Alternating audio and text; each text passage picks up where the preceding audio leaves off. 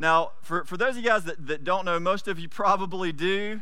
Um, I, I, have a daughter. My oldest daughter just went off to, uh, to college this fall. She, she's a incoming freshman. She's still on campus. She hadn't been sent away uh, yet. But one of the things that, that my wife and I learned uh, over this past year as we had a, a, a incoming freshman was that there's something that that uh, people typically or, or, students get really anxious about, they get really nervous about. No, it's not the coronavirus, uh, particularly this year. There's a lot of things that they can get anxious about, but there, there's one thing in particular. And if you're a student, you know this. If you've experienced uh, life as a freshman in college, uh, or if you've already been there, you, you know what, what, the, what I'm about to say. And one of the things that, that makes you anxious is the roommate situation the roommate situation. And it was no different uh, uh, for, for our, our daughter. She started getting nervous about that. And you know this if, if you're going off and, and, you're getting ready to get ruined with a stranger, you start worrying about that. Oh no, I'm about to live life with somebody in a really small box for a really long time. And, and you wonder how that's going to work out. Now,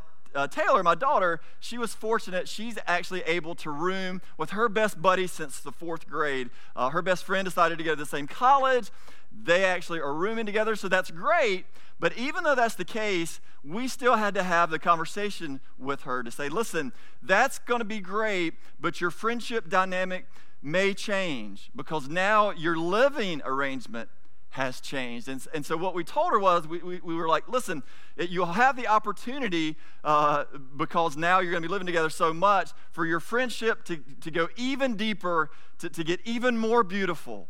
But the other thing that you got to be aware of is it could go sideways really quick, depending on how you confront one another when you're in such tight quarters. Now, this principle is, is not new. This principle actually plays out in other arenas of our life. We see that even in, in our work environment. If, if we've got a, a coworker that we just kind of know, sometimes we may have lunch with, they get transferred now. And so now their job actually puts you as cubicle buddies. Now you're all up in each other's space, and things are about to get real, aren't they? Now you, you actually find out that that person likes Tic Tacs, and so you, get, you hear them coming and going. And now you got to figure out how are you going to confront them uh, about this Tic Tac issue, right? Or it, things could get even more real when we decide that we're going to actually spend the rest of our life with another person in a small box. And that's called marriage. We, we know this, those that have been married for a long time, especially, you know this, that if we're not careful, the I do can quickly turn into the oh, no, you don't right? And so so all these principles play out. What's happening is you're now you're, you're living in small spaces. We know that when we start to experience things up close and personal with another human things get real really fast. Because the smaller that that relational circle gets the more intense the conflict can get. We, we know this, and it's really even not about the conflict, is it? Really, the main issue is how you're going to handle the confrontation when the conflict happens. And because you're in that, those tight circles, we know it's going to be even more intense. So you've got to decide well, how am I going to handle conflict when I've got to actually uh, tell a hard truth to somebody I love? And maybe more importantly, you've got to decide how are you going to handle it when somebody confronts you, when the shoe's on the other foot, when, when somebody now has to confront you with a hard truth that you need to hear, but you may not necessarily want to hear. You see, guys, our, our faith life is no different, is it? We know we, shouldn't be shocked when we actually experience um, confrontation when we're living in these small circles with one another. In fact, we should actually expect that. We know that we should expect that it's actually going to happen. But oftentimes, I actually encounter some different expectations from people uh, here, I- I- even at New Life. In fact, one of my one of my roles here at New Life is, is I oversee group life. I oversee those small circles, and generally speaking, uh, a lot of times I'll run into two different expectations, two different kind of personalities, so to speak. And, and, and one got uh, you, you, saw through that video that, that, we showed today. One is people come in and, and, and they have a personal expectation of just, hey, I want some superficial friendships. Uh, they, they, basically, they'll, they'll, come up to me with this long list of expectations, and, and they look to me like I'm their matchmaker, like on meetup.com. I'm like, hey, Jonathan, well, I've just got this list. If you could just find me uh, this, this, this, and this, that'd be great. Good luck with that. And so they'll take this list with them, and they'll go check out a group, and man, if, if they, if they don't find what they're looking for, some of those superficial expectations, they'll just move on to the, to the next group. So I, I run into that, or I'll actually run into the opposite as well. And I'm, I'm going to stereotype here. A lot of times I, I run into the opposite uh, with guys in particular. Guys look at group life, they look at something like that, and, and they stiff arm it, and they're like, no way am I getting involved in that share fest. I am not interested in, in, in, getting in anybody else's business, and I don't want anybody getting up all up in my business. So, no, thank you. I don't want any kind of group therapy at all. Listen, guys, group life, when we live life together in the body of Christ, in close quarters with one another, there are things that, that are natural to expect. Yes, we should come together and eat together and play together and enjoy one another's fellowship and serve together and study God's word together. All those things should be happening, but that's not the primary purpose. And the, the purpose shouldn't be about finding some superficial friendships or about group therapy. But, and here's the big but, but it should be about confrontation. That we should expect that. that. That should be a big element that's part of our group life. Now, what do I mean by that? I mean, guys, we have got to get to learn to actually move toward the mess in one another's life. We have actually got to learn how to confront one another because it's going to happen, how to confront uh, our mess that's in our own hearts, how we're supposed to go about confessing the mess that's in somebody else's life and in somebody else's heart. Because listen, if we can never get to that point, if, if we can't learn how to confront, allow God to use others to confront what's in our own hearts, and we don't learn how to confront what's in somebody else's heart, then we're going to miss out will miss out on that life altering change that comes from gospel transformation that God wants us to experience. Guys, we, we will miss out on actually being known deeply by somebody else. And we'll miss out on knowing somebody else deeply. And, and who that somebody else is in our life is not near as important as how that somebody else is in our life. And so, so here's the big, it's important to understand this. Here's kind of the big idea, the big takeaway from today's message. You'll see this on the screen as well. But guys, listen, if, if we ever want to get serious, if we ever want to experience real life transformation, the kind of gospel transformation that God would have in store for us, if we ever want to experience transformation in our life, we have got to start altering our small group expectation. We, we have to, that, that, that's a must. And listen, Jesus understands this. This is not just some theory to him. He actually uh, uh, did this and practiced this and modeled this with other humans. Uh, and, and we see that all throughout Scripture. And, and know this Jesus is not interested in meeting my personal expectations and your personal expectations and fulfilling all of those things. He is interested in changing them. And so, why would that be the case? And today I want to look at an encounter with Jesus that we find in Luke chapter 7. Uh, Luke chapter 7, this is an encounter that, that we want to look at today. It's in verses 36 through 50. And so I just want to start reading this uh, story to you today, this encounter to you today. And, and I'll pause along the way as, as I read this to give you a little bit of background to help you maybe understand some stuff that's going on that you, you may not have recognized otherwise. And so let me just start in verse 36. And it says, One of the Pharisees asked him, Jesus, to eat with him. And he went into the Pharisee's house and he reclined at a table. And behold, a woman of the city who was a sinner, when she learned that he was reclining at the table in the Pharisee's house, brought an alabaster flask of ointment, and standing behind him at his feet, weeping, she began to wet his feet with her tears and wiped them with her hair of her head and kissed his feet and anointed them with the ointment. Now, uh, for, for, those of you guys that know story and, and narrative, uh, there's a lot going on right away. Uh, there's foreshadowing that's going on. All, all those things that just got listed that that woman did to Jesus, most of those things in ancient life, most of those things should have happened by the, the host of the party to the guest and especially to an honored guest. Those things should have already happened to Jesus by the host. So there's some foreshadowing there that's going to come back around that's going to be important at the end of our story. But it's also important to note kind of the, the, scene that's happening there that the, the writer is portraying uh, when he says, Behold, a sinful woman, uh, a woman of the city came in. We're not exactly sure uh, what her sin was, but we're very clear that it was public. Everybody knew it, that there, there was no hiding the fact that, that she was living in sin, that it was public knowledge, knowledge that she was a sinful woman. And so you have this religious leader, this Pharisee, that inv- invites Jesus to a dinner party for, for, for certain reasons that we're going to find out later.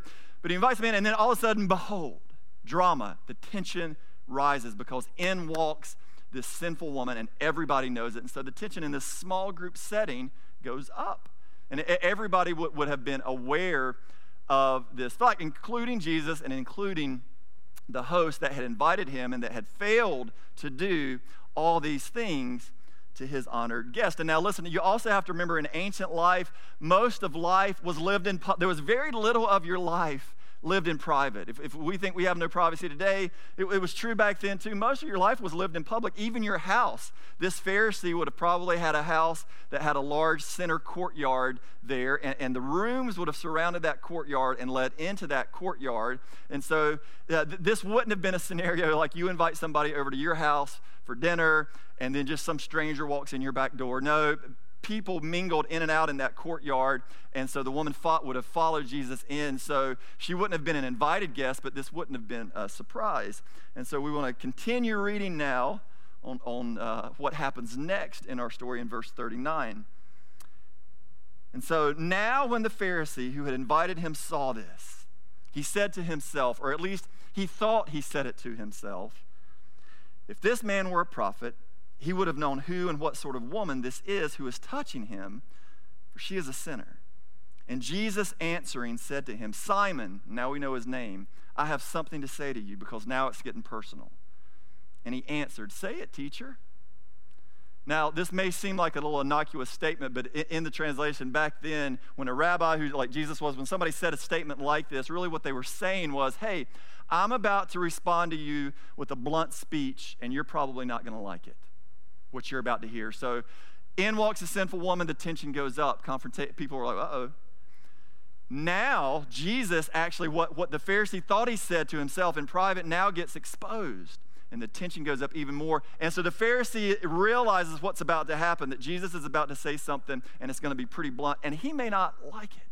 And so now the tension increases. And so he actually starts out by responding to him with just a short, small parable. And a parable is simply just a story that had a primary point to it that, that typically was thoughtful and practical and often provocative. And so uh, Jesus is going to cut straight to the chase with this little parable. And he says this in verse 41 A certain moneylender had two debtors.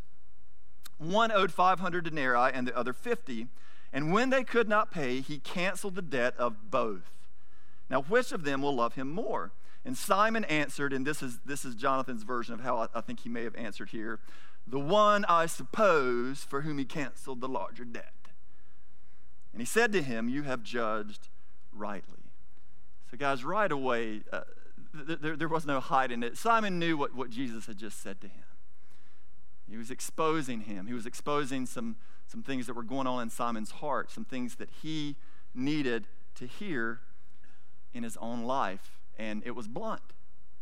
And Simon would have gotten that, and everybody else in that small group setting would have gotten that. But Jesus didn't leave it there, He didn't end it there. He turned up the heat even more. Now our foreshadowing comes back in, and this is, He continues talking to Simon. And so it, he's actually going to look at the woman now but he's still going to be talking to Simon. And he says, Then turning toward the woman, he said to Simon, Do you see this woman? I entered your house, and you gave me no water for my feet, but she has wet my feet with her tears and wiped them with her hair.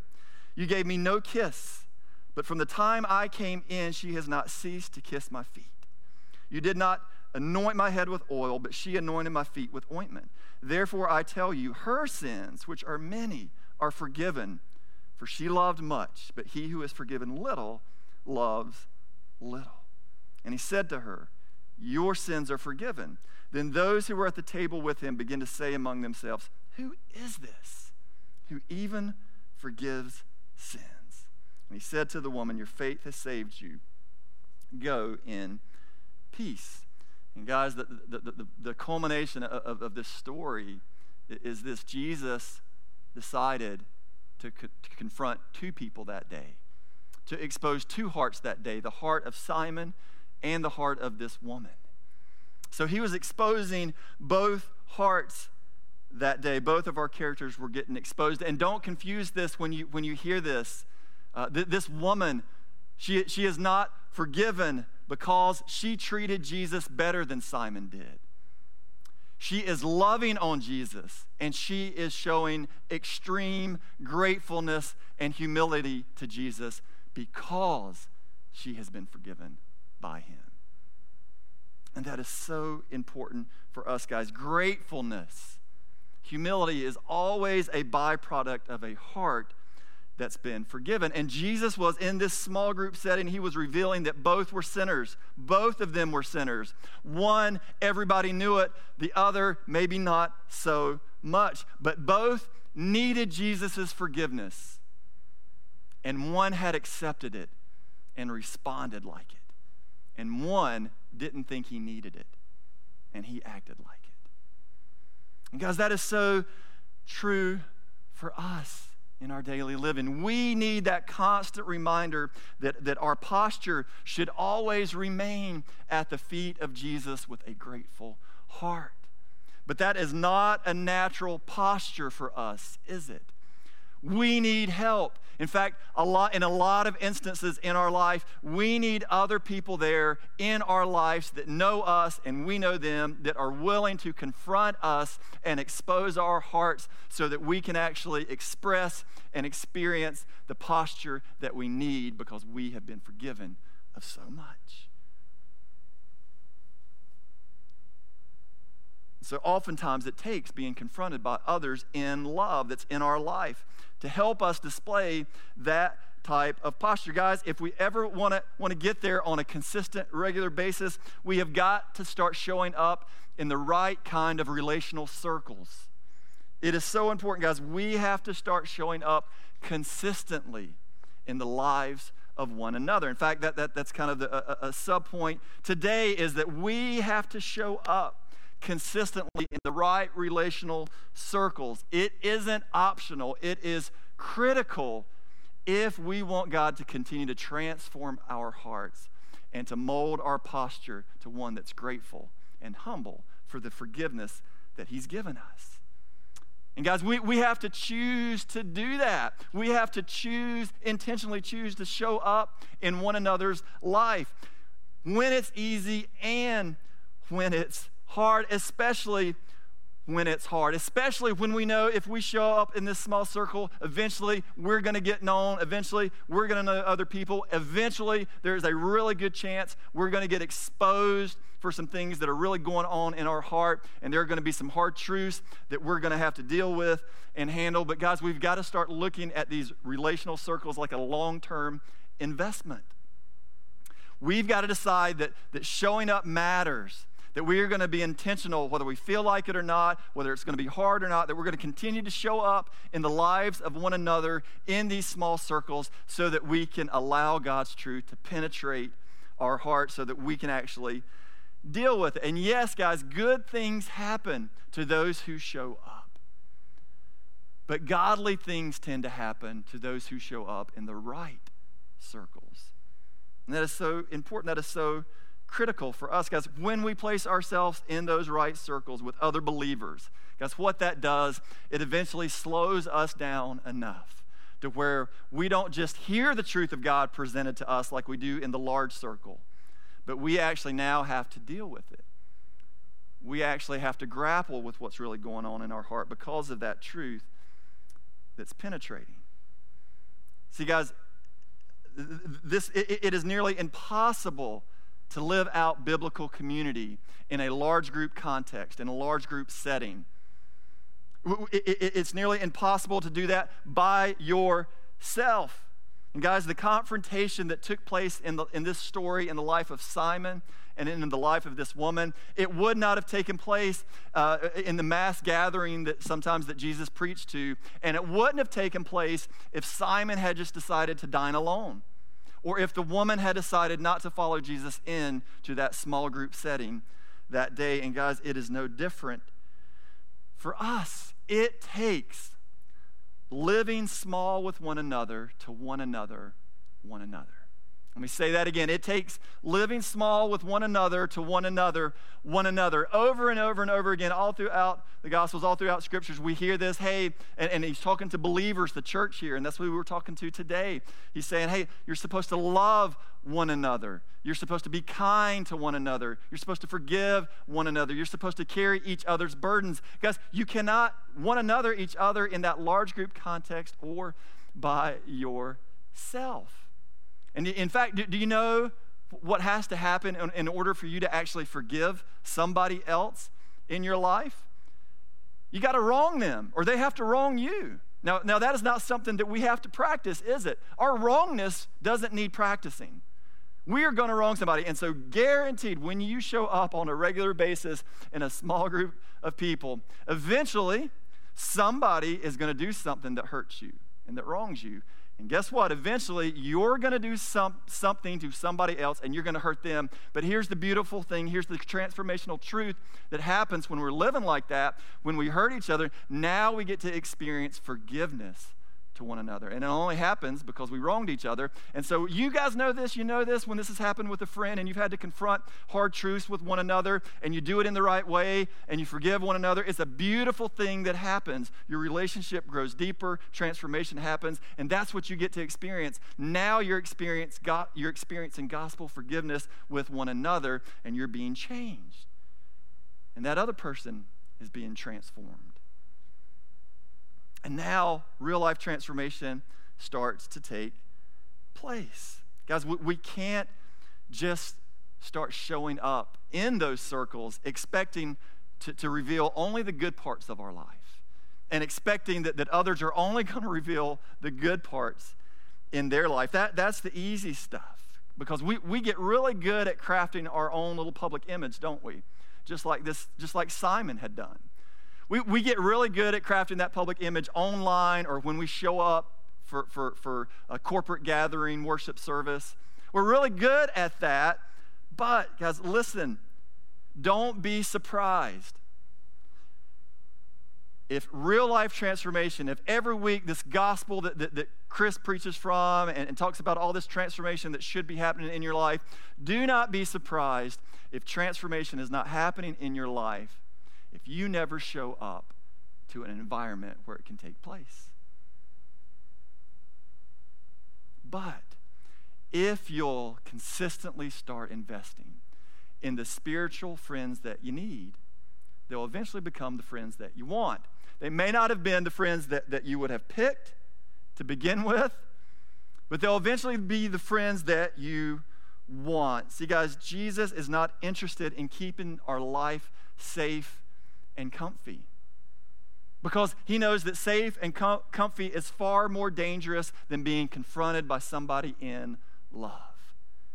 In fact, being exposed in love by others is actually critical and necessary for that real life transformation to take place in our life because one of the things that tends to happen, especially one of the things that tends to happen after we've been a Christian for a long time, is we, if we're not careful, we can start to experience spiritual blindness. We can fall victim to spiritual blindness. And we need one another. And here, here's an, another key idea today, key point. We need one another to help reveal what we can't or what we refuse to see.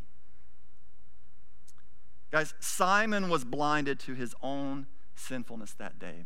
He was blinded to the fact that, that, that he was actually a sinner too, in desperate need of God's forgiveness. But he had built this spiritual superiority wall, and it was thick with pride and arrogance and contempt for others, especially others he deemed sinful. But he needed someone in his life that was courageous enough to speak truth into his heart, to actually confront him with the truth that he needed, and to actually expose his greatest need that day. And guys, the longer that you live your life behind those kind of walls, the harder it's going to be for you to step out from behind them.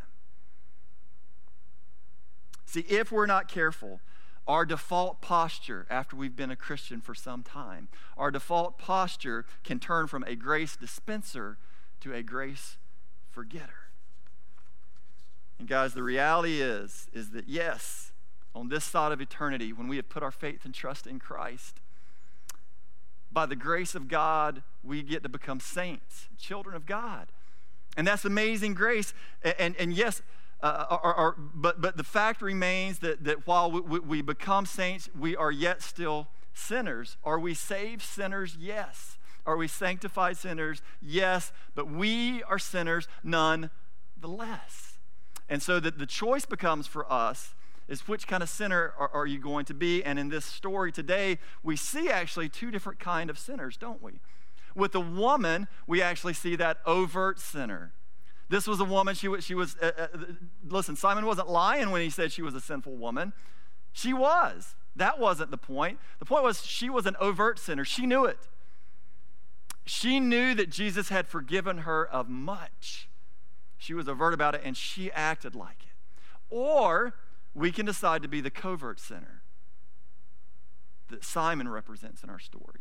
And Simon here didn't think he even had to be forgiven of much, or at least didn't think he had to be forgiven of much anymore. And that's how he lived his life. See, guys, Jesus spoke the truth that day, and both needed to hear it. And it was a truth that was affirming for that woman, and it was piercing to him.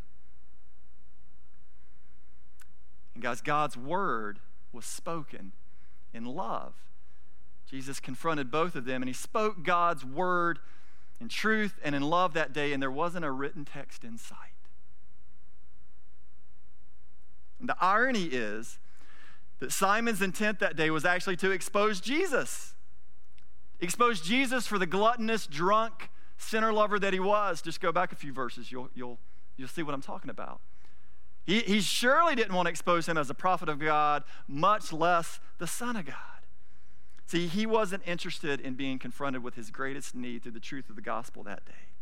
Because Simon's spiritual blindness had produced this spirit of contemptibility and this spirit of unapproachability. I, I guarantee you that day that, that there were very few people in Simon's life that were even willing to approach him with the truth that he needed to hear because of that spirit, that spiritual blindness and that unapproachability that we had. I'll never forget a few years ago, uh, I heard a, a, great sermon, and, and, one of the challenges that, that the, the pastor gave was to say, hey, uh, you need to start, you, have got a, a, few, everybody typically has a few trusted people, really trusted people in their life. And, and I want to challenge you to actually go and I want, I want to invite them to approach you with the truth that you need to hear. So he said, ask them and invite them to say, What's it like to be on the other side of me? Really. So, so I, I, heard that and, and I talked to my wife about that and said, hey, let's do that. And you got to be careful when you decide to open that truth door because people will walk on through it. So I wouldn't necessarily recommend this, but if you got a, just a couple trusted people that you can do that, we did that. And wow, man, that they, they, they exposed us and, and, and let us have some truth that we really needed to hear that was hard to hear, but we grappled with it. And I'll never forget another family member, we talked to them about this. They decided to do that and they actually sent this out to, to a couple of, of friends as well. And man, they cut loose and, and they let back to, to, say, hey, yeah, well, you're actually uh, really stubborn a lot of times. And you've got a really critical spirit. And a lot of times you're smug. And I was like, man, did she read mine? What is going on? But but she responded angrily at first, and they they said back they're like, we thought you knew. Let's listen, we can all fall victim to that spiritual blindness. And we need people in love to be honest with us. but listen to me and, get, and, and hear this today. We all need to learn first to be approached by God's truth before we ever decide to approach somebody else. Always start with the letter I before you ever get to the letter U. We've got to start learning how to be approached with God's truth that we need to hear and how to approach others. And we do that when we start living in the right small circles with one another and by taking the posture that this sinful woman took a posture of humility and gratefulness. Because, guys, when we approach one another today in our little small circles, we're not going to have Jesus physically by our side to walk with us to help us speak truth that, that, that we have a hard time speaking. No, but we will have Jesus' spirit inside of us, inside of our soul. So, whether we're the ones being approached or we're about to approach somebody else with something that could be confrontational and hard to talk about, we have got to make sure that we have the right spirit in mind, the right little s spirit, and the right big S spirit. Now, does, does this mean that, that, okay, great, Jonathan just said we get to go drop all the truth bombs we want to people. We're, we're free to do that. No, guys, but, but, but here's the point, is you've eventually got to find out. You've eventually got to get in there with people and live life with them long enough where, where they can help you be exposed with some of your spiritual blindness. And you got to show up consistently in order to do that and to figure out the best approach and the best way to do that. Now, I know what you're thinking. Wow, this is the worst group life promotion ever, right? But, but guys, he, hear me on this. I don't have to promote the fun, do I? It's the hard stuff. It's the hard stuff that produces the good stuff, that produces the transformational stuff in us. So, so, guys, listen, if you're already living small with one another, maybe you've already got a group life that, that you're already doing life together with, that's great. There, there's a challenge I want to leave with you today. And it's just a, a few questions, and, and, your leader may, may want to send this, these out in advance so you really have time to grapple with these. But I, I want you to be honest and real, first with yourself, and then eventually maybe with others at the right time and place. So, one of the questions is just simply this What's been your expectation of group life? And does it need to change? Are you living a life that allows others to approach you with the truth and love? And then ask, ask this to, to yourself and to one another what posture do you and those in your group typically take toward one another and toward those outside of your church circles, even? And let that soak and be honest with yourself, be honest with one another. And, and, maybe you're listening right now and you have been confronted with the gospel before, but, but you have yet to take that courageous step to actually submit and give your heart and life to Jesus as your Lord and Savior. Guys, you can do that, and you can do that today. You don't have to wait. You can trust, put your faith and trust in the person of Jesus for what he's done, for what he's doing, and what he's going to do. And you can trust in him to forgive you of all your sins and become an overt sinner saved by grace. You can do that right now, but I would encourage you to, as fast as you can, once you make that decision, go look for a small group of people, not just for superficial friendships, not just for, for the dinner parties, not just for that but primarily, what you need to be looking for is when you show up to a small group of people, when you show up to that small circle, the main, one of the main things you should be looking for is what kind of posture is represented here on a regular basis. Are these people responding on a regular basis like they have been forgiven of much? With gratefulness and a humble heart. Guys, if you ever want to experience real life transformation, we have got to start altering our small group expectation. We've got to expect things to get messy because, yes, we are still sinners. But we are going to pray. I am going to pray. You are going to pray that when we get in tight with one another and we, we actually start knowing one another, we are going to pray that we are, are going to be sinners that live like we have been forgiven of much. Would you pray with me now?